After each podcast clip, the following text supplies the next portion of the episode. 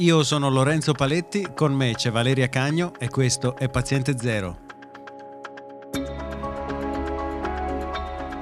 In questo podcast rispondiamo alle domande riguardanti il coronavirus Covid-19. Ci occupiamo di contagio, diagnosi, precauzioni. Cerchiamo di farlo nella maniera più oggettiva e scientifica possibile, con l'aiuto prezioso di Valeria, esperta di virologia, ricercatrice all'Università di Ginevra e autrice per Scientificast. A lei porgerò le mie e le vostre domande da profano. Oggi è il 26 febbraio 2020.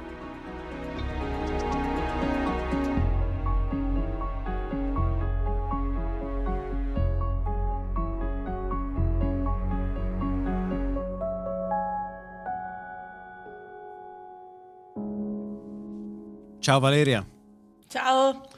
Oggi sono stati scoperti in Italia i primi casi di minori affetti da coronavirus. Una bambina di 4 anni, due bambini di 10, oltre a tre 17 compagni di classe.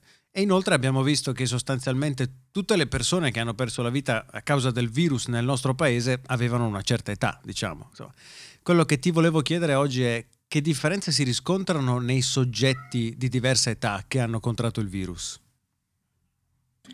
Allora, di per sé sappiamo che le persone anziane e con altre patologie sono più a rischio di um, avere sindromi più gravi legate all'infezione.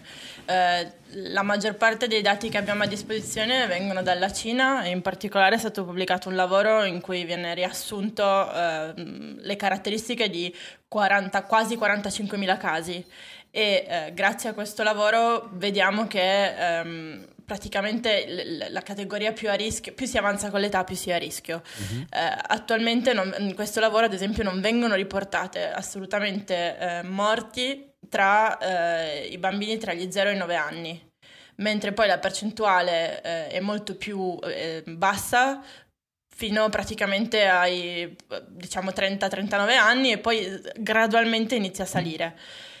Questo perché? Perché eh, ovviamente quando c'è in un'infezione virale il sistema immunitario è quello che aiuta di più eh, a combatterla e sappiamo che più si avanza con l'età più il sistema immunitario è indebolito e eh, possono esserci poi altre patologie che complicano il decorso di una malattia.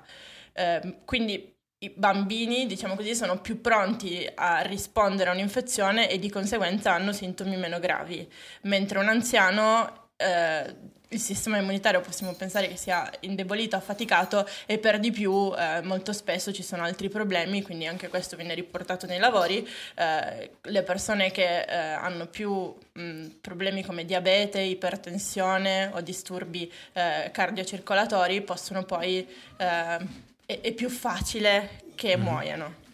È più probabile, mettiamola così. Chiaro. E invece riguardo le differenze tra uomini e donne, c'è qualche differenza rispetto al sesso delle persone che vengono contagiate? Allora, qui di nuovo, stando a guardare lo studio, questo studio grosso su un largo numero di pazienti, il numero di, di casi tra uomini e donne in realtà non è molto diverso, c'è un rapporto tipo 51,4% di uomini, quindi siamo quasi allo stesso numero. Mm-hmm. Però se poi andiamo a guardare nel dettaglio, vediamo ad esempio c'è un altro studio su uh, Lancet, quindi un altro studio in cui vengono analizzati 52 uh, casi severi uh, di infezione da, da coronavirus Covid-19, lì vediamo che la, la fatalità è più alta negli uomini rispetto alle donne, quindi mentre sembra che ci si ammali a un ugual numero, poi però chi ha la sindrome più severa sembrano essere gli uomini.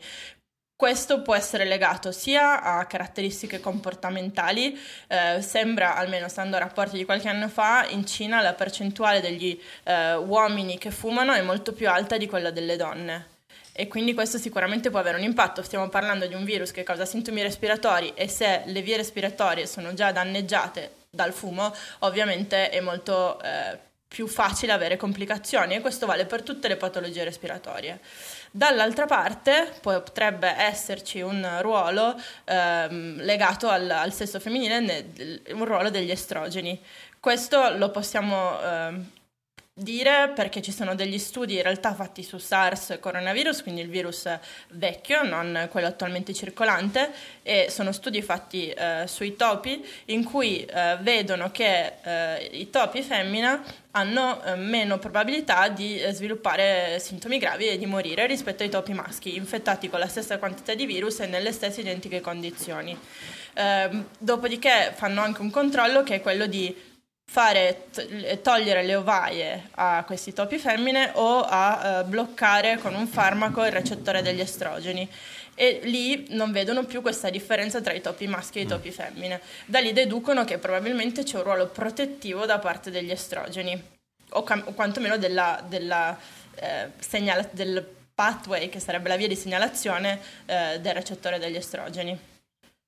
Ora sappiamo se questo è vero o no in Cina, no, però diciamo che questi sono degli indizi. Chiaro, quindi potrebbe esserci una situazione simile anche per questo coronavirus, benché non sia lo stesso eh, che ha fatto statistica su questo esatto. studio. E in più sappiamo anche che comunque anche, anche lì SARS e MERS, quindi gli altri due coronavirus che, eh, hanno causato, eh, che causavano sintomi più gravi degli altri coronavirus che normalmente circolano, anche in quel caso vediamo un, un numero di, eh, maschi, di fatalità maschili più alto. Quindi diciamo che abbiamo degli indizi che supportano questa ipotesi, però è poi tutto da verificare con, con l'attuale coronavirus. Chiarissima, grazie mille Valeria. Eh, grazie a te.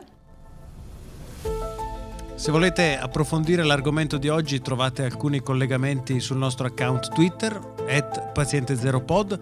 Sempre su Twitter ci trovate con i nostri nick, at Valeria Cagno e at Lorenzo Paletti. Potete scriverci anche alla nostra mail info chiocciolapaziente0.net. Ci aggiorniamo al prossimo episodio di Paziente Zero.